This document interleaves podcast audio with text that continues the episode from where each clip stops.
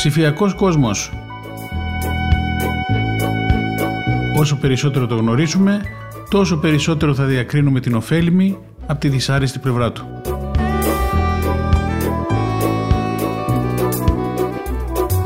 Με τον Νίκο Γκουράρο.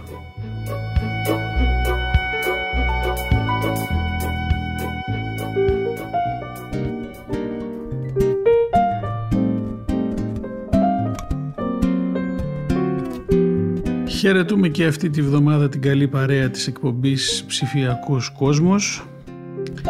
Είμαι ο Νίκος Γκουράρος και ακούτε το ραδιόφωνο της Πεμπτουσίας. Συνεχίζουμε, αν και να πω την αλήθεια ήθελα να προχωρήσουμε σε κάποια άλλα πράγματα, αλλά είναι τόσο ενδιαφέρον αυτό το βιβλίο, η έκδοση, το βιβλίο Συνδεδεμένη του Νίκολας Χριστάκης και του James Fowler, καθηγητές από το Harvard, που και μιλάνε για την εκπληκτική δύναμη των κοινωνικών δικτύων και πώς αυτά διαμορφώνουν τη ζωή μας, από τις εκδόσεις Κάτοπτρο. Είναι μια πολύ καλή εισαγωγή, έχουμε πει, για τα κοινωνικά δίκτυα, όχι όπως τα γνωρίζουμε σήμερα, με την ευρύτερη έννοια των κοινωνικών δικτύων, και γι' αυτό θέλω να το μελετήσουμε λίγο αυτό, έτσι ώστε να καταλάβουμε λίγο τι γίνεται πιο βαθιά με τα κοινωνικά δίκτυα και να φτάσουμε στα σημερινά αυτά τα λεγόμενα ψηφιακά κοινωνικά δίκτυα, δηλαδή τα social media, αυτά που γνωρίζουμε όλοι και είμαστε όλη μέρα μέσω κινητού ή μέσω υπολογιστή συνδεμένοι κτλ. Λοιπόν, συνεχίζει ο Νίκολας Χριστάκης και ο κύριος Φόλερ, ο καθηγητής, και λέει ότι τα κοινωνικά δίκτυα δεν μπορούν να κατανοηθούν εύκολα, εν μέρει επειδή δεν χειραγωγούνται εύκολα. Πάντοτε μιλάμε με την ευρύτερη έννοια των κοινωνικών δικτύων, έτσι. Δεν μπορούμε να σας χορηγήσουμε έναν φίλο όπως θα σας δίναμε ένα εικονικό φάρμακο. Αλλά αν μπορούσαμε με κάποιο τρόπο να απομονώσουμε μια ομάδα ξένων σε ένα έρημο νησί και να δούμε πώς και για ποιους σκοπούς συνδέονται, ίσως να μπορούσαμε να παρατηρήσουμε τα κοινωνικά δίκτυα σαν να κάναμε ένα πείραμα. Κάτι τέτοιο φαίνεται αδύνατο να γίνει, και όμως έγινε, και όχι από φιλομαθείς κοινωνικούς επιστήμονες, αλλά από τους τηλεοπτικούς παραγωγούς. Έτσι πάει το μυαλό σας σε τι, για ποιο πράγμα αναφέρεται εδώ οι συγγραφείς. Το καλοκαίρι του 2000 το τηλεοπτικό δίκτυο CBS άρχισε να προβάλλει το Survivor, ένα πρόγραμμα που πρόκειται να σημειώσει τρομερή επιτυχία και να γεννήσει τη μανία των προγραμμάτων reality. Από εκεί άρχισαν όλα, έτσι, από το Survivor, το 2000, 21 χρόνια πριν. Οι κανόνες του παιχνιδιού ήταν απλοί. Παίρνουμε 16 μέσους Αμερικανούς, επιλεγμένους από όλους τους τομείς της ζωής, και τους εγκαταλείπουμε στη μέση του πουθενά, όπου θα πρέπει να παλέψουν για να επιβιώσουν. Κάθε 3 μέρες οι συμμετέχοντες συγκαλούν το Συμβούλιο της Φυλής και ψηφίζουν ποιος θα αποχωρήσει. Όποιος μείνει τελευταίος κερδίζει $1.000.000. Έτσι άρχισε το Survivor το 2000. Η χρονιά με τη μεγαλύτερη θεαματικότητα για το Survivor ήταν το 2001, τώρα βέβαια αυτά τα νούμερα έχουν αλλάξει, αλλά εν πάση περιπτώσει, όταν διεξήχθη σε μια ερημική περιοχή της Αυστραλίας και απέκτησε σχεδόν 30 εκατομμύρια τακτικούς τηλεθεατές, τώρα είναι πολύ περισσότεροι σήμερα, που κάθε εβδομάδα καθυλώνονταν μπροστά στις οθόνες τους για να δουν μεταξύ άλλων την εξέλιξη κοινωνικής δυναμικής του παιχνιδιού. Στο πρώτο επεισόδιο, οι διαγωνιζόμενοι υποχρεώθηκαν να παραμείνουν σιωπηλοί μέχρι να φτάσουν στον τόπο διεξαγωγής του παιχνιδιού και έπειτα χωρίστηκαν σε 2 ανταγωνιστικές φυλές, τους Κούτσα, που στη γλώσσα των Ιθαγενών σημαίνει καγκουρό, και τους Ογκακόρ, που σημαίνει κροκόδιλος. Είχαν 5 λεπτά για να μαζέψουν τον εξοπλισμό τους και να αρχίσουν μια εξοδοτική διαδρομή 8 χιλιόμετρων προς τους καταβλισμούς τους. Η Ντεπ Ήτον, μια 45χρονη διευθύντρια ανδρικών φυλακών, γρήγορα ανέλαβε την ηγεσία της φυλής Κούτσα, αλλά η πρωτοβουλία της θα οδηγούσε στην πτώση της. Τα υπόλοιπα μέλη της φυλής ενοχλήθηκαν τόσο από την επιθετική συμπεριφορά της, ώστε την έδιωξαν στην πρώτη ψηφοφορία. Έτσι τώρα, ναι. Τότε δεν γνώριζε κανένα τη λογική του Survivor κτλ. Έτσι τα εξηγούν εδώ λίγο οι συγγραφείς του βιβλίου μας. Ορισμένοι από τους συμμετέχοντες έκαναν γρήγορα φίλους, ενώ κάποιοι άλλοι συναμωτούσαν για να διώξουν άλλα μέλη της φυλής. Για παράδειγμα, ο Τζέρι Μάνθεϊ, μια ηθοποιός από το Λος Άντζελες κατηγόρησε τον Γκέιλ Γκλίσον, αξιωματικό της υπηρεσίας πληροφοριών του στρατού από το Τέξας, ότι έφερε κρυφά μοσχαρίσιο κρέας και αρνήθηκε να το μοιραστεί. Τα μέλη της φυλής έψαξαν τα υπάρχοντά του χωρίς να βρουν τίποτε, αλλά καθώς υπήρχαν ήδη υποψίες για το παρελθόν και την αξιοπιστία του, η ζημιά είχε γίνει. Στο επόμενο συμβούλιο η φυλή αποφάσισε ομόφωνα να τον απομακρύνει. Όσοι παρακολουθούσαν τόσα χρόνια και το ελληνικό Survivor, όλα αυτά τα έχουν δει, εντάξει. Κάθε 3 μέρες η Ογκακόρ και η Κούτσα ανταγωνίζονταν σε δοκιμασίες ασυλίας και η τιμένη φυλή υποχρεωνόταν να διώξει ένα από τα μέλη της. Ως αποτέλεσμα, τα ισχυρότερα μέλη κάθε ομάδας θεωρούνταν πολύτιμα, αφού μπορούσαν να βοηθήσουν όλα τα άλλα μέλη της φυλής να αποφύγουν στην πρώιμη αποχώρηση. Από την άλλη, τα ισχυρότερα μέλη γίνονταν επίσης στόχοι για εκδίωξη, καθώς θα ήταν δυσκολότερο να αντιμετωπιστούν σε προσωπικές αναμετρήσεις όταν ο αριθμός των μελών θα είχε μειωθεί. Καθώς λοιπόν οι παίκτες συνομωτούσαν για τη δημιουργία συνασπισμών, χρησιμοποιούσαν και τα δύο αυτά επιχειρήματα για να πείσουν τα άλλα μέλη να αποβάλουν τόσο τους δυνατούς όσο και τους αδύναμους. Την τρίτη εβδομάδα οι δύο φυλές συγχωνεύτηκαν έπειτα από αυτή την εντελώς καινούργια κοινωνική κατάσταση. Οι δοκιμασίες ασυλίας έφεραν τους παίκτες αντιμέτωπους μεταξύ τους και ο νικητής κάθε δοκιμασίας απέφευγε την πιθανότητα έξωσης στο επόμενο συμβούλιο της φυλής. Τώρα ο στόχος για τους παίχτες ήταν ξεκάθαρος, να ξεφορτωθούν τον ισχυρότερο παίχτη. Ενδεχομένως να πιστεύαμε ότι αυτό θα οδηγούσε αυτομάτως στην πτώση του δεύτερου ισχυρότερου παίχτη, εκείνου που δεν είχε κερδίσει ασυλία. Ωστόσο υπήρχε πλέον άλλος ένας ισχυρός παράγοντας. Κατά την περίοδο των 3 προηγούμενων εβδομάδων, τα μέλη κάθε φυλής είχαν δεθεί μεταξύ τους και αυτές οι συμμαχίες παρέμειναν ακόμη και μετά τη συγχώνευση. Η δύναμη της κοινωνικής σύνδεσης ήταν περισσότερο εμφανής από τότε στην πρώτη δοκιμασία ασυλίας της ενωμένης φυλής. Οι διαγωνιζόμενοι έπρεπε να σταθούν όρθιοι σε ξύλινες δοκούς πάνω από το ποτάμι. Ο στόχος ήταν απλός. Το τελευταίο άτομο που θα έμενε όρθιο επάνω στο δοκό θα κέρδιζε ασυλία. Ένας-ένας οι παίκτες άρχισαν να τα παρατούν, να πηδούν στο ποτάμι και να κολυμπούν στην ακτή. Κάποιοι τα παράτησαν λόγω εξάντλησης. Κάποιοι άλλοι τα παράτησαν όταν ο Τζεφ Πρόμστ, ο παρουσιαστής του προγράμματος, τους προσέφερε ως αντάλλαγμα φιστικό βούτυρο.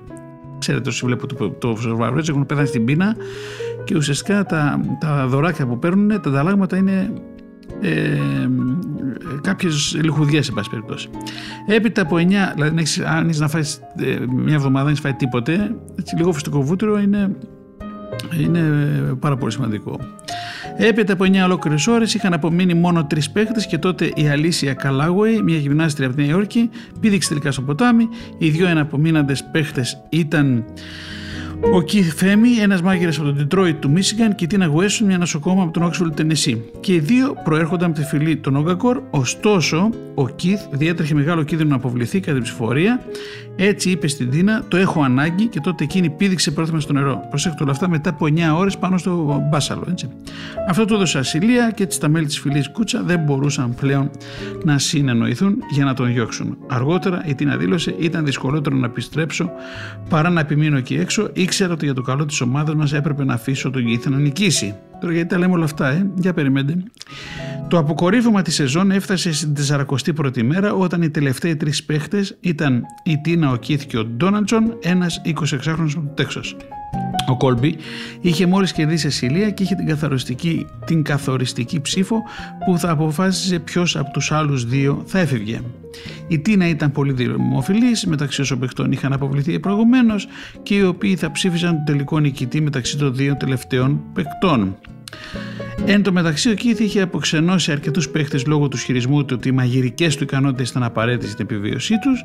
Οι περισσότεροι θεατές πίστευαν ότι ο Colby θα δείχνει την Τίνα έτσι ώστε τον τελικό να αντιμετωπίσει τον Keith κλπ. Ωστόσο, προς μεγάλη έκπληξη όλων, αποφάσισε να απομακρύνει τον Keith και πιθανότατα να χάσει $1.000.000.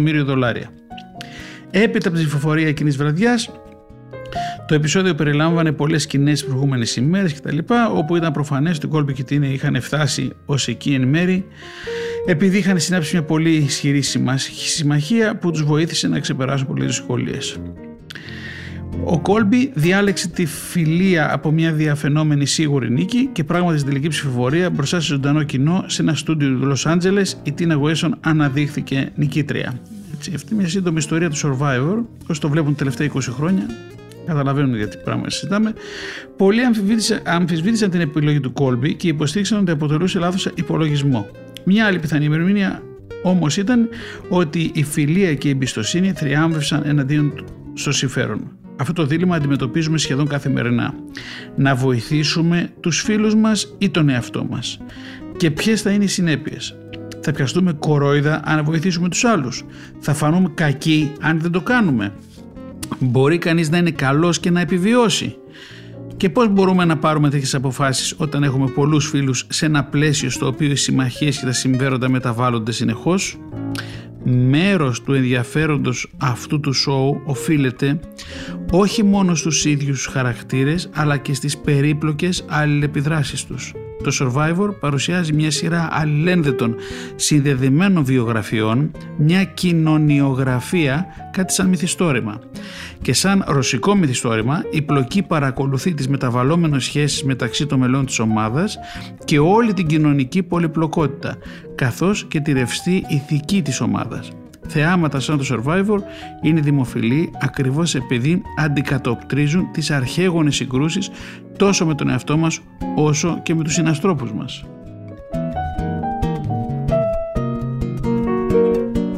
Συνεχίζουμε, οι αρχαίοι δεσμοί που μας ενώνουν.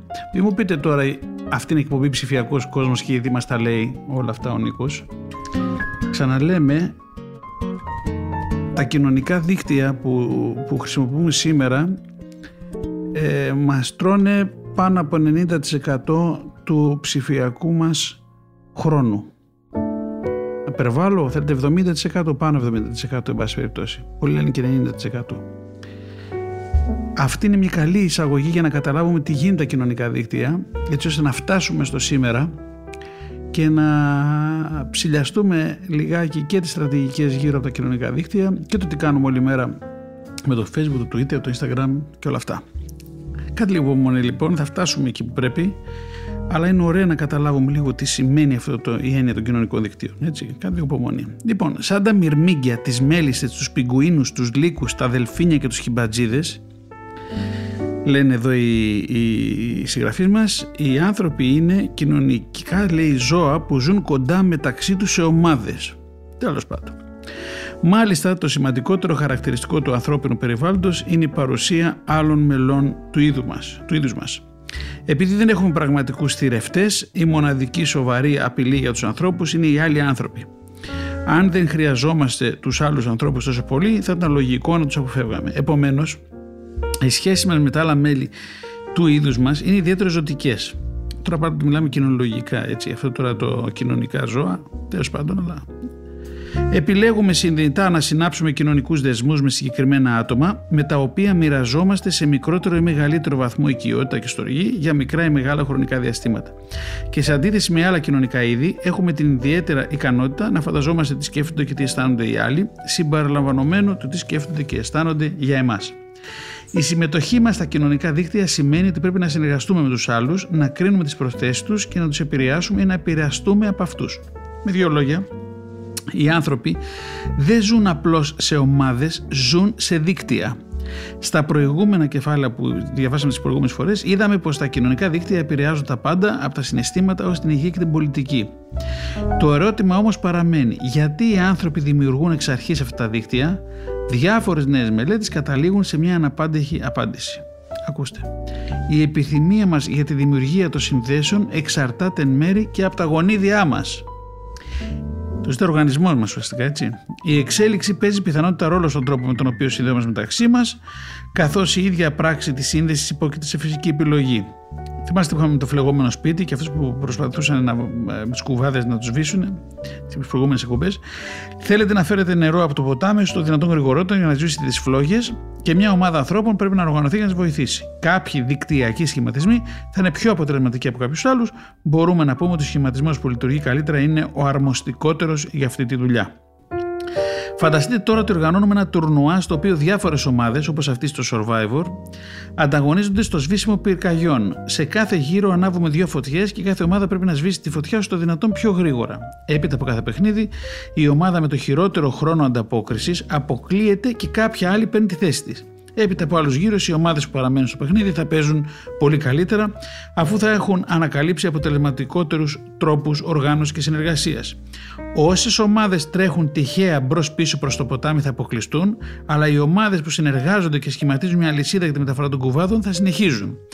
Όσες ομάδες αποτελούνται από εγωιστικά και ζηλόφθωνα άτομα θα αποκλειστούν, ενώ οι ομάδες που έχουν συνεργάσιμα και εξυπηρετικά άτομα θα συνεχίζουν.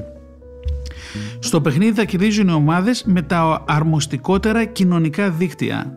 Κρατήστε αυτή την έννοια. Αρμοστικότερα κοινωνικά δίκτυα. Η δομή του κοινωνικού δικτύου θα προσαρμοστεί ώστε να πληρεί τις λειτουργικές απαιτήσεις που πρέπει να εκπληρώσει. Η σωστική ομάδα πυρόσβεσης σχηματίζει ένα γραμμικό δίκτυο, διότι το νερό πρέπει να κυλήσει από το ποτάμι στο φλεγόμενο σπίτι. Και πράγματι, ορισμένα είδη παρουσιάζουν συμπεριφορά αντίστοιχη με αυτά της ομάδας πυρόσβεσης, ακριβώς επειδή αυτό αποτελεί μια αποτελεσματική προσαρμογή στο περιβάλλον τους. Για παράδειγμα, σκεφτείτε τα μυρμήγκια. Για να μεταφέρουν την τροφή τους, σχηματίζουν μια τεράστια αλυσίδα. Στο σύγχρονο κόσμο βλέπουμε και συχνά απολαμβάνουμε σειρές αγώνων, στους οποίους αλλάζουν διαρκώς οι δικτυακές δομές. Παράδειγμα, το πρωτάθλημα ποδοσφαίρου και τις διαφοροποιήσεις της συνθέσης των ομάδων σε κάθε αγώνα ή στη διάρκεια του πρωταθλήματος. Ωστόσο, τα φυσικά κοινωνικά δίκτυα δεν είναι σαν τους αθλητικούς αγώνες ή τα reality show. Κανένας προπονητής δεν μας λέει πώς να διαλέξουμε τους φίλους μας και κανείς δεν μας αποβάλλει αν ιτηθούμε σε ένα παιχνίδι ή αν δεσβήσουμε μια φωτιά. Εν τούτης, οι άνθρωποι περνούν και περνούσαν πάντοτε από ανάλογες διαδικασίες επιλογής που καθορίζουν ποια είδη διαδικτυακών δομών λειτουργούν και αντέχουν στον χρόνο. Βάλτε πίσω μέρος του μυαλού σας, έτσι, βάλτε τα ψηφιακά κοινωνικά δίκτυα, έτσι, πώς όλα αυτά δένονται. Θα δούμε μελλοντικά, επόμενες εκπομπές. Στους πρώιμους ανθρωπίδες, ως άτομα ζούσαν σε κοινωνικά δίκτυα που επέτρεπαν σε μια ομάδα να βρει περισσότερο τροφή ή να απομακρύνουν τους εισβολείς, είχαν περισσότερες πιθανότητες να επιβιώσουν και να αναπαραχθούν. Ως αποτέλεσμα, με το πέρασμα του χρόνου, τα άτομα που είχαν την τάση να σχηματίζουν δίκτυα ή που είχαν χαρακτηριστικά τα οποία συνέβαλαν στη δημιουργία συγκεκριμένων τύπων δικτύων, θα είχαν ένα επιλεκτικό πλεονέκτημα που θα επικρατούσαν τελικά στον πληθυσμό. Τα δίκτυα που σχηματίζουμε σήμερα αξιοποιούν διαφορετικά εργαλεία, όπως η κινητή τηλεφωνία και το διαδίκτυο, και λειτουργούν σε ένα διαφορετικό περιβάλλον, αλλά η ανάγκη μας για σύνδεση και οργάνωση σε ομάδες φύλων διαμορφώθηκε σε μια εποχή κατά την οποία η γενετική εξέλιξη ευνοούσε κάποια συγκεκριμένα χαρακτηριστικά έναντι κάποιων άλλων. Λοιπόν, ζήτω ο Homo dictius ή dictius. Homo dictius, Homo dictius, πώς προφέρεται το λατινικά. Οι παραδοσιακοί οικονομολόγοι δυσκολεύονται ιδιαίτερα να εξηγήσουν αυτό το είδος ποικιλομορφίας στην ανθρώπινη συμπεριφορά. Ο συνήθις τρόπος σκέψης για τους ανθρώπους στην οικονομική επιστήμη είναι ότι κάθε άτομο παίρνει τις αποφάσεις του χωρίς να λαμβάνει υπόψη του τα συμφέροντα των άλλων, εκτός και αν αντικρούν τα δικά του συμφέροντα. Από αυτή τη σκοπιά, ο λόγος για τον οποίο προκύπτει οποιαδήποτε συνεργασία είναι ότι τα συνεργαζόμενα άτομα έχουν συμβατά κίνητρα. Σου ξύνω την πλάτη επειδή πιστεύω θα αξίζεις και τη δική μου. Σε βοηθώ επειδή πιστεύω θα με βοηθήσεις. Αν βρεθούμε σε μια κατάσταση στην οποία θα έχεις την ευκαιρία να αθετήσεις τη συμφωνία μας, τότε θα αρνηθώ να σε βοηθήσω. Και εσύ επίσης, καθώς και οποιοδήποτε άλλος, θα με εγκατέλειπες αν βρισκόσου στη θέση μου. Με άλλα λόγια, δεν υπάρχει καμία εγγενής διαφορά ως προς το πόσο οι άνθρωποι είναι διατεθειμένοι να βοηθήσουν τους άλλους και οι κοινωνικές συνδέσεις δεν έχουν κανένα νόημα.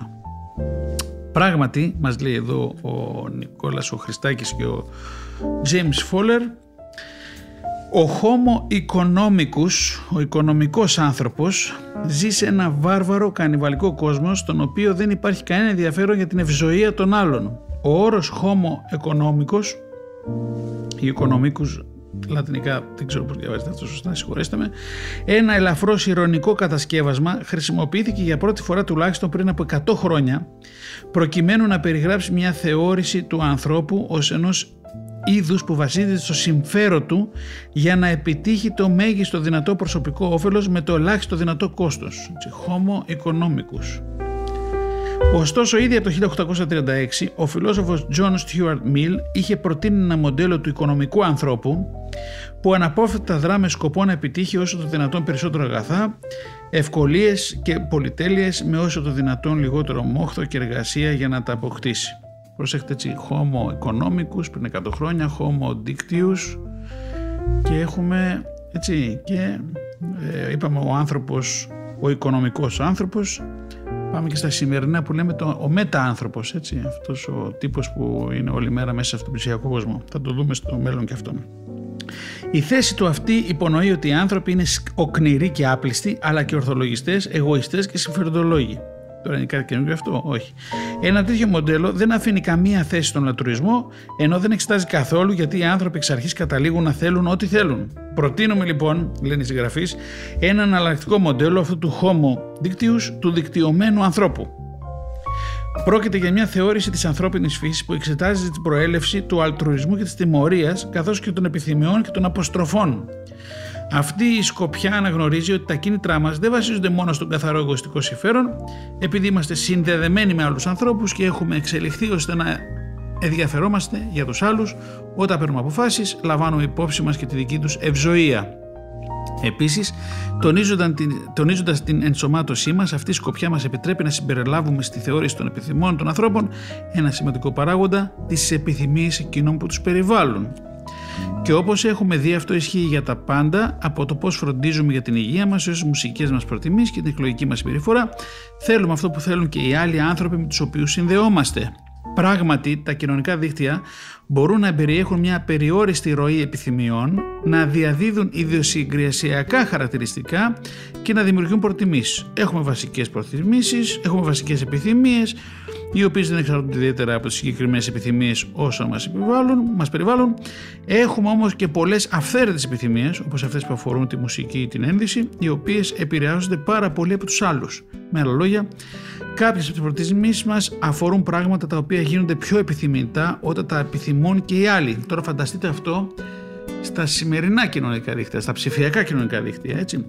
Όταν εμφανίζονται λοιπόν για οποιοδήποτε λόγο τέτοιες επιθυμίες, μπορούν να εξαπλωθούν και να σχηνθούν μέσα στο δίκτυο. Είτε αυτές οι πεποιθήσεις, επιθυμίες ή προτιμήσεις προκύπτουν ως τυχαία αταξία, είτε έχουν μια πιο σταθερή και θεμελιώδη προέλευση, για παράδειγμα η πολιτική ιδεολογία. Έχει μια εν μέρη γενετική βάση, εν τούτης ενισχύονται και διαδίδονται μέσα στο δίκτυο. Εδώ μιλάει βέβαια και για τη θρησκευτικότητα, αλλά αυτό είναι άλλο πράγμα, εν πάση περιπτώσει.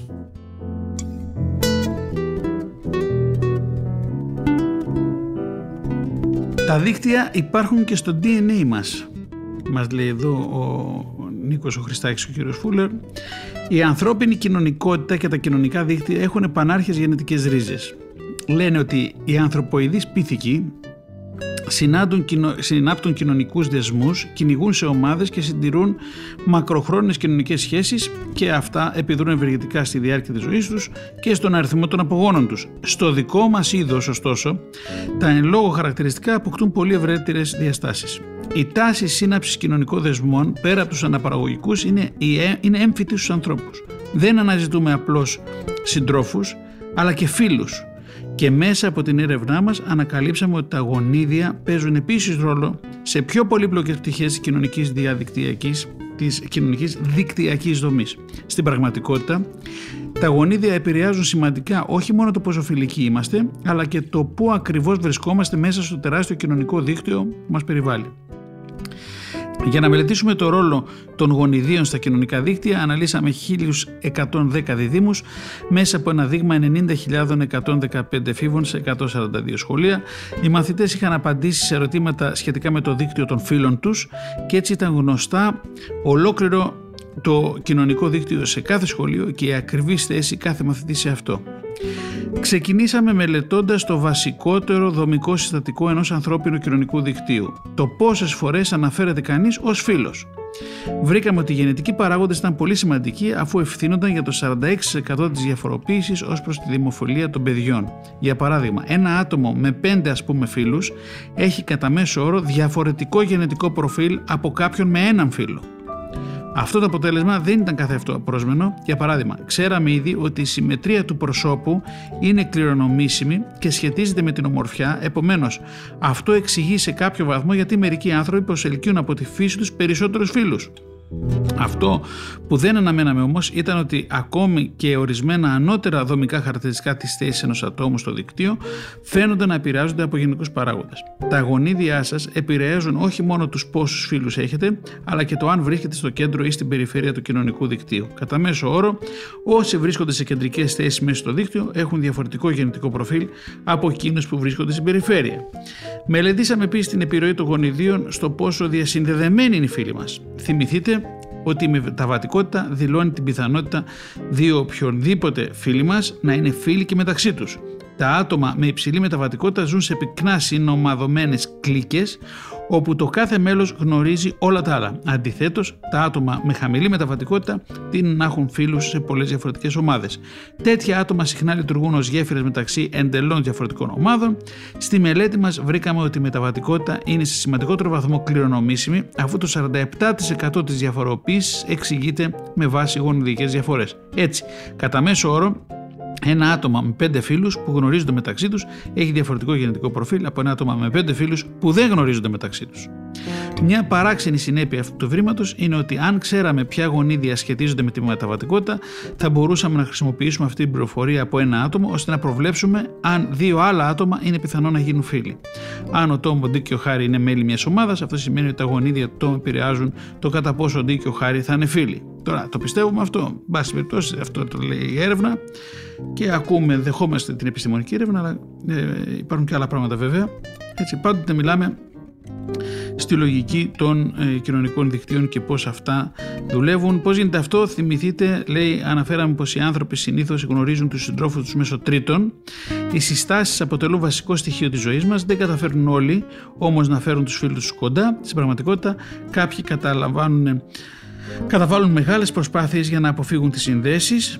Έτσι, σε ένα αλυσμόνητο επεισόδιο της αμερικάνικης σειράς Seinfeld, ο George έτρεμε στην ιδέα ότι δύο ομάδες φίλων του θα γνωρίζονταν μεταξύ τους επειδή φοβόταν ότι αυτό θα σκότωνε την ανεξαρτησία του. Το επεισόδιο αυτό έπιανε το πνεύμα της εποχής, γίνονταν μια θεωρία σύγκρουσης των κόσμων, σύμφωνα με την οποία, όπως σημειώνεται στο Urban Dictionary, το ηλεκτρονικό λεξικό της αμερικάνικης αργό, πρέπει κανείς να κρατά την προσωπική του πλευρά, δηλαδή τους φίλους του, χωριστά από την αισθηματική του πλευρά. Εν πάση περιπτώσει, αν οι δύο κόσμοι έρθουν σε επαφή μεταξύ τους, αν δηλαδή το αισθηματικό τέρι αναπτύξει φιλία με τους φίλους, τότε και οι δύο κόσμοι θα καταρρεύσουν. Με βάση τα ευρήματά μας όσον αφορά την κληρονομικότητα της δικτυακής συμπεριφοράς, αναπτύξαμε ένα μαθηματικό μοντέλο για το πώς σχηματίζονται τα κοινωνικά δίκτυα. Αυτό το μοντέλο έλξης και γνωριμίας βασίζεται σε δύο απλές υποθέσεις. Πρώτον, ορισμένοι άνθρωποι είναι εκφύσεως πιο ελκυστικοί από κάποιους άλλους, είτε εμφανισιακά είτε από άλλες απόψεις, και έτσι περισσότερα άτομα τους θεωρούν φίλους τους. Δεύτερον, ορισμένοι άνθρωποι έχουν εκφύσεως περισσότερες πιθανότητες να στήσουν νέους φίλους στους παλιούς φίλους τους ή να παίξουν ρόλο προξενητή μεταξύ των φίλων τους, και έτσι αυτοί βελτιώνουν έμεσα τη μεταβατικότητά τους. Ως αποτέλεσμα αυτών των δύο συμπεριφορών, επηρεάζουμε επίσης τη θέση μας μέσα στο δίκτυο. Η διαφοροποίηση των επιλογών μας, είτε συνειδητή είτε όχι, οδηγεί σε μια τεράστια ποικιλία θέσεων, τις οποίες μπορούμε να καταλάβουμε μέσα στο κοινωνικό μας δίκτυο, κάτι το οποίο με τη σειρά του έχει σημαντικές συνέπειες για τη ζωή μας. Αν τα γονίδια επηρεάζουν τη θέση μας μέσα στο δίκτυο, μπορούν επίσης να επηρεάσουν το πόσο γρήγορα μαθαίνουμε ένα κουτσομπολιό, όσο πιο κοντά στο κέντρο, τόσο καλύτερο, ή το πόσο πιθανό είναι να μολυθούμε από μια επιδημική νόσο. Όσο πιο κοντά στο κέντρο, τόσο το χειρότερο. Το κατά πόσον ορισμένες θέσεις είναι καλές ή κακές ανάλογα με τις περιστάσεις, πρόσληψη πληροφορίας, αποφυγή παθογόνων μικροοργανισμών, μας βοηθάει να εξηγήσουμε γιατί όλες οι θέσεις στα ανθρώπινα κοινωνικά δίκτυα δεν είναι ίδιες. Αν ήταν πάντα ωφέλιμο να έχουμε ένα συγκεκριμένο αριθμό φίλων και ένα συγκεκριμένο αριθμό δεσμών μεταξύ τους, τότε ο κοινωνικός μας κόσμος θα έμοιαζε με έναν ομοιόμορφο, προβλέψιμο πλέγμα, σαν αυτό των ιόντων σε ένα κρύσταλλο αλατιού. Θα είχαμε όλοι το ίδιος είδος δικτύου.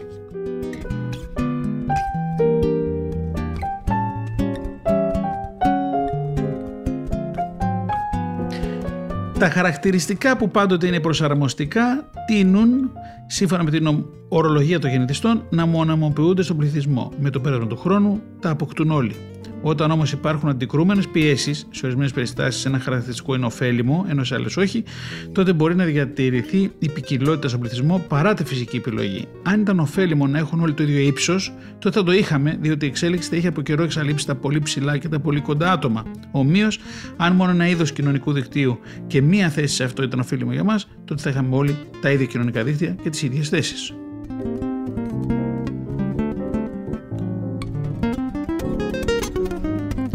Πιθανότητα υπάρχουν πολλοί λόγοι για τη γενετική ποικιλομορφία ως προς την ικανότητα προσέλκυσης φύλων ή την επιθυμία γνωριμίας των φύλων. Περισσότεροι φύλοι μπορεί να σημαίνουν μεγαλύτερη κοινωνική ισχύ σε κάποιες περιπτώσεις και περισσότερες συγκρούσεις σε κάποιες άλλες. Οι πυκνότερες κοινωνικές συνδέσεις, μεγαλύτερη μεταβατικότητα, μπορούν να βελτιώσουν την αλληλεγγύη μιας ομάδας, αλλά και να την απομονώσουν από ευεργετικές επιρροές ή πληροφορίες προερχόμενες από άτομα εκτός της ομάδας. Το κυριότερο όμως είναι ότι τα κοινωνικά δίκτυα μπορούν να χρησιμεύσουν στην προσαρμοστική λειτουργία της μετάδοσης συναισθηματικών καταστάσεων, υλικών πόρων και πληροφοριών μεταξύ ατόμων. Τώρα αυτό που λέει έτσι δεν ισχύει μόνο για τα κοινωνικά δίκτυα για τα οποία μιλάει εκείνος, αυτοί οι δύο συγγραφείς. Έτσι, εννοείται ότι συμβαίνει και στα κοινωνικά δίκτυα τα δικά μας, τα ψηφιακά, αυτά που μας αφορούν περισσότερο σε αυτή την εκπομπή. Ορισμένα χαρακτηριστικά που δείξαμε ότι εξαπλώνονται μέσα στα κοινωνικά δίκτυα φαίνεται να είναι κρονομήσιμα, όπως η παχυσαρκία, το κάπνισμα, η ευτυχία και η πολιτική συμπεριφορά. Προσέχτε.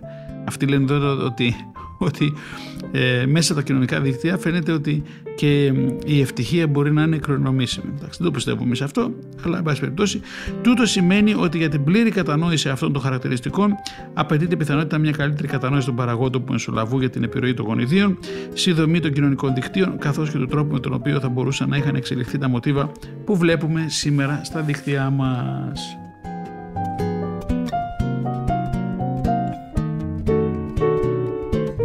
Λοιπόν, θα προσπαθήσω να τελειώσω τώρα με αυτά τα περί συμβατικών κοινωνικών δικτύων και τα λοιπά, γιατί ξέρω ότι θα με βαρεθείτε, γιατί το ζητάει ο οργανισμός να μπούμε πάλι στα ψηφιακά, αλλά αυτή είναι πολύ καλή βάση για να πάμε στα επόμενα. Οπότε θα τελειώσουμε πάλι με ένα κομματάκι από το βιβλίο του Νίκολας Χριστάκη και του James Fowler, το οποίο μιλάει για τον εγκέφαλο και τα κοινωνικά δίκτυα. Για να δούμε. Μέχρι στιγμής, λέει, έχουμε βασιστεί σε στοιχεία από μακρινές ανθρώπινες κοινωνίες, από ξαδέλφια μας, ανάμεσα στα πρωτεύοντα, από άλλα κοινωνικά ζώα, τα λέει, ενώ ακόμα και τα γονίδια μας ενισχύουν την ιδέα ότι τα κοινωνικά δίκτυα είναι ένα πανάρχαιο μέρος γεννητικής μας κληρονομιάς. Σε αντίθεση όμως με άλλα, τα ανθρώπινα όντα συνεργάζονται με άτομα πέρα από το συγγενικό τους περιβάλλον μέσα σε τεράστιες και πολύπλοκες κοινωνίες. Και για να πορευτούμε μέσα σε αυτή την πολυπλοκότητα χρειαζόμαστε ειδικές ικανότητες τις οποίες μόνο οι άνθρωποι διαθέτουν. Ο εγκέφαλός μας φαίνεται να έχει φτιαχτεί για κοινωνικά δίκτυα. Για δείτε εδώ τώρα. Σε σύγκριση με άλλα είδη, οι άνθρωποι έχουν ασυνήθιστα μεγάλο εγκέφαλο και μοναδικές νοητικές ικανότητες που εκτείνονται από τη γλώσσα έως τα αφηρημένα μαθηματικά. Οι εξελικτικοί βιολόγοι και οι φυσικοί ανθρωπολόγοι έχουν προτείνει μια σειρά εξηγήσεων για την προέλευση και τη λειτουργία του ανθρώπινου εγκεφάλου. Σύμφωνα με την υπόθεση της γενικής νοημοσύνης, ο μεγαλύτερος εγκέφαλος επέτρεψε στους ανθρώπους να εκτελούν όλες τις νοητικές λειτουργίες, από την ανώτερη μνήμη ως τη γρηγορότερη μάθηση, καλύτερα από τα άλλα είδη. Σύμφωνα με την υπόθεση της προσαρμοσμένης νοημοσύνης, συγκεκριμένες νοητικές ικανότητες εξελίχθηκαν ως αποκρίσεις σε συγκεκριμένες περιβαλλοντολογικές προκλήσεις. Για παράδειγμα, τα πουλιά που αποθηκεύουν την τροφή τους σε πολλές διαφορετικές τοποθεσίες έχουν εκπληκτική μνήμη, ενώ τα κοινωνικά έντομα διαθέτουν πολύπλοκες δεξιότητες επικοινωνίας. Μια εναλλακτική θεωρία για το μεγάλο εγκεφαλό μας, η οποία πρόσφατα έχει κερδίσει έδαφος, είναι η υπόθεση της κοινωνικής νοημοσύνης, η οποία τονίζει τις ιδιαίτερες προκλήσεις που δημιούργησαν η ζωή σε άμεση γειτνίαση με τους άλλους και η αντιμετώπιση ενός σύνθετου κοινωνικού περιβάλλοντος που απαιτεί διαρκείς συνεργασίες και ανταγωνισμούς. Με άλλα λόγια, αυτή είναι στην ουσία μια θεωρία για τα δίκτυα. Υποδηλώνει ότι οι άνθρωποι είναι υπερκοινωνικοί με δεξιότητες όπως η γλώσσα, η αφαιρετική λογική, η ενσυναίσθηση και η προνοητικότητα που είναι προσαρμοσμένες σε ένα ιδιαίτερο κοινωνικό περιβάλλον. Υποδηλώνει επίσης ότι οι άνθρωποι ανέπτυξαν δεξιότητες για τη δημιουργία και τη διαμόρφωση κοινωνικών ομάδων, για τη διαχείριση του κοινωνικού κόσμου και τη διάπλαση της αρχιτεκτονικής των δικτύων στα οποία ανήκουμε. Αυτές οι ομάδες μπορούν να παρατηρηθούν τόσο σε μεγάλη κλίμακα, όπου συνιστούν ολόκληρους πολιτισμούς με τις δικές γλώσσες και τεχνολογίες, όσο και σε μικρή κλίμακα, όπου περιορίζονται φερειπίν στις αλληλεπιδράσεις μεταξύ συγγενών. Μόλις οι άνθρωποι σχηματίζουν συγκεκριμένες κοινωνικές ομάδες με συγκεκριμένους κοινωνικούς δεσμούς, μπορούν έπειτα να μεταδώσουν τη γνώση τους σε άλλους κοντά και μακριά. Σε κάποιο σημείο της εξελικτικής ιστορίας τους, τα πρωτεύοντα εφάρμοσαν τις δεξιότητες που είχαν αρχικά αναπτυχθεί για την έβρεση συντρόφων και τη διατήρηση μιας σταθερής αναπαραγωγικής ένωσης σε μη αναπαραγωγικές σχέσεις, όπως υποστηρίζουν οι ζωολόγοι πρωτευόντων Robin Dunbar και Susan Sault. Οι καθημερινές σχέσεις πολλών πρωτευόντων απαιτούν ένα είδος σχέσεις το οποίο σε άλλα είδη παρατηρείται μόνο σε αναπαραγωγικά ζευγάρια. Τα πρωτεύοντα μπορούν να συνάπτουν μακρόχρονες σταθερές σχέσεις με μέλη του ιδίου ή του αντίθετου φύλου προς αμοιβαίο όφελός τους. Αλλά κάθε μία από τις σχέσεις αυτές περιέχει τη δυνατότητα για πολλές άλλες σχέσεις, αφού κάθε φύλος συνδέεται εν δυνάμει με άλλους φύλους. Μεταξύ δύο ατόμων υπάρχει μία μόνο σχέση, αλλά μεταξύ τριών ατόμων υπάρχουν τρεις δυνατές σχέσεις, μεταξύ τεσσάρων ατόμων 6, μεταξύ 5 ατόμων 10 και ούτω καθεξής. Καθώς ο αριθμός των δυνατών σχέσεων αυξάνεται εκθετικά με το μέγεθος στις νοητικές μας ικανότητες, για να μπορέσουμε να συμβαδίσουμε με την πολυπλοκότητα της κοινωνικής ζωής. Πιο άμεσες ενδείξεις περί της υπόθεσης του κοινωνικού νου προκύπτουν μέσα της λειτουργικής απεικόνησης μαγνητικού συντονισμού των νευρονικών παραμέτρων της λήψης κοινωνικών αποφάσεων. Οι νευροεπιστήμονες έχουν ανακαλύψει ότι χρησιμοποιούμε ένα πολύ μεγάλο μέρος του εγκεφάλου μας, το οποίο ονομάζουν προεπιλεγμένο δίκτυο, για την παρακολούθηση των κοινωνικών αλληλεπιδράσεων. Φαίνεται μάλιστα ότι έχουμε επεκτείνει τη χρήση αυτών των εγκεφαλικών περιοχών, ώστε να μπορούμε να σκεφτόμαστε για συνασπισμούς και διαμάχες στη σύγχρονη πολιτική συμπεριφορά. Οι βιολόγοι έχουν ανακαλύψει επίσης ότι η έχρωμη όραση, η λειτουργία της οποίας απαιτεί περίπου τα 2/3 της χωρητικότητας του εγκεφάλου μας, είναι βελτιστοποιημένη ώστε να διακρίνουμε διαφορές στο χρώμα του δέρματος. Αυτό ενδεχομένως συνέβη προκειμένου οι άνθρωποι να μπορούν να διακρίνουν τις συναισθηματικές καταστάσεις άλλων μελών του ίδιου είδους. Και είναι αξιοσημείωτο ότι τα είδη που έχουν αυτήν την ικανότητα έχουν επίσης λίγες τρίχες στο πρόσωπό τους. Σαν τον άνθρωπο, που ορισμένες φορές αναφέρεται ως γυμνός πίθηκος, έτσι λένε αυτοί οι κοινωνιολόγοι, κάτι που υποδηλώνει ότι η έχρωμη όραση συνεξελίχθηκε με την ανάγκη διάκρισης των προσώπων άλλων μελών της ομάδας και της συναισθηματικής τους διάθεσης. Έτσι, εκατομμύρια χρόνια η κοινωνική μας ζωή όχι μόνο επηρέαζε την ικανότητά μας να παρακολουθούμε τους άλλους και να λαμβάνουμε αποφάσεις, αλλά και άλλαξε ενδεχομένως τον ίδιο τον τρόπο με τον οποίο βλέπουμε τον κόσμο. Ο ανθρωπολόγος Michael Tomasello και οι συνεργάτες του προχώρησαν την υπόθεση της κοινωνικής νοημοσύνης ένα βήμα παραπέρα, προτείνοντας μια παραλλαγή της που ονομάζεται υπόθεση της πολιτισμικής νοημοσύνης, σύμφωνα με την οποία οι ανώτερες νοητικές λειτουργίες βασίζονται σε ένα ολόκληρο σύμπλεγμα κοινωνικών δεξιοτήτων. Ο Τομασέλο γράφει: «Θα πρέπει να υπάρχει μια ηλικία προτού τα παιδιά επηρεαστούν σοβαρά από τη γραπτή γλώσσα, τα συμβολικά μαθηματικά και την επίσημη εκπαίδευση, στην οποία οι ανθρώπινες δεξιότητες της φυσικής νόησης, παρένθεση που σχετίζονται με έννοιες όπως ο χώρος, οι ποσότητες και η αιτιότητα, είναι παρόμοιες με εκείνες των πλησιέστερων συγγενών μας. Αλλά οι δεξιότητες που σχετίζονται με την κοινωνικοπολιτισμική γνωστική λειτουργία, συγκεκριμένα εκείνες που σχετίζονται πιο άμεσα με τη δημιουργία και τη μάθηση, όπως η κοινωνική μάθηση, η επικοινωνία και η θεωρία του νου, είναι αποκλειστικά ανθρώπινες». Η υπόθεση της πολιτισμικής νοημοσύνης επιβεβαιώνεται από πειράματα με χιμπατζίδες, ουρακοτάγκους, καθώς και με παιδιά ηλικίας 2,5 ετών, με βάση μια σειρά δοκιμασιών για τον προσδιορισμό των γνωστικών λειτουργιών των πρωτευόντων, κάτι σαν τεστ νοημοσύνης πούμε, στις οποίες προσφερόταν ανταμοιβή για την εκπλήρωση διάφορων εντολών που εκτείνονταν από τον εντοπισμό μιας ανταμοιβής, την έβρεσή της, αφού κάποιος την είχε αποκρύψει, και την εκτίμηση της ποσότητας έως την κατανόηση του ότι η εμφάνιση ορισμένων αντικειμένων μπορεί να αλλάξει, την κατανόηση λειτουργικών και μη λειτουργικών χαρακτηριστικών των εργαλείων κτλ. Στην προσπάθεια προσδιορισμού του δείκτη νοημοσύνης σε αυτή την ευθεία σύγκριση μεταξύ ανθρωπίνων νηπίων και ενήλικων πυθίκων περιλαμβάνονται δύο δοκιμασίες, στις οποίες τα νήπια είχαν ένα ξεκάθαρο πλεονέκτημα: τη δυνατότητά τους να παρακολουθούν το βλέμμα του ερευνητή καθώς μετακινούνταν προς ένα στόχο και την ανακάλυψη των προθέσεών του. Οι σχετικές δοκιμασίες έδειξαν ότι ακόμη και σε τόσο μικρή ηλικία, όταν η φυσική νόηση στα παιδιά είναι παρόμοια με εκείνη των ανθρωποειδών πυθίκων, οι άνθρωποι είναι καλύτεροι σε ενέργειες που σχετίζονται ειδικά με τον κοινωνικό τομέα. Εν ολίγης, ο ανθρώπινος εγκέφαλος φαίνεται να είναι κατασκευασμένος για τα κοινωνικά δίκτυα. Στο πέρασμα του χρόνου, η φυσική επιλογή ευνόησε το μεγαλύτερο εγκέφαλο και τις περισσότερες νοητικές ικανότητες, ώστε ο άνθρωπος να μπορεί να ανταποκριθεί στις απαιτήσεις ενός πιο πολύπλοκου κοινωνικού περιβάλλοντος. Όσοι ζουν μέσα στα κοινωνικά δίκτυα, έρχονται αντιμέτωποι με μια σειρά νοητικών προκλήσεων, τις οποίες δεν χρειάζεται να αντιμετωπίσουν τα μοναχικά άτομα ή όσοι ζουν σε αποσυνδεδεμένες ομάδες. Αυτές οι προκλήσεις προκύπτουν από την ανάγκη κατανόησης των άλλων και της συνεργασίας μαζί τους, καθώς και της αλτρουιστικής μερικές φορές συμπεριφοράς για το συμφέρον της ομάδας. Ο μεγαλύτερος εγκέφαλος υπήρξε απαραίτητος για την αποφυγή της αυτοκαταστροφικής επιθετικότητας, για το κυνήγι ενός μαστόδοντου ή για να κερδίσει κανείς στο Survivor.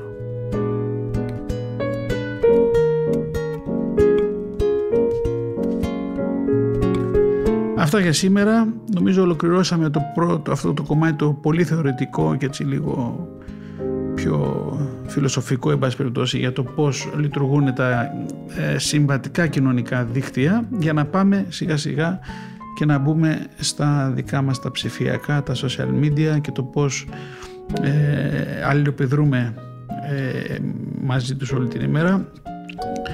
Ευχαριστούμε για την καλή παρέα που μας κάνετε σήμερα. Ακούσατε την εκπομπή Ψηφιακός Κόσμος. Είμαι ο Νίκος Γκουράρος. Είναι το ραδιόφωνο της Πεμπτουσίας και δίπλα μας πάντοτε είναι ο καλός μας συγχωρήπτης, ο Κώστας Ταλιαδόρας, που προσπαθεί να μας μάθει ραδιόφωνο. Δεν νομίζω το καταφέρει ποτέ.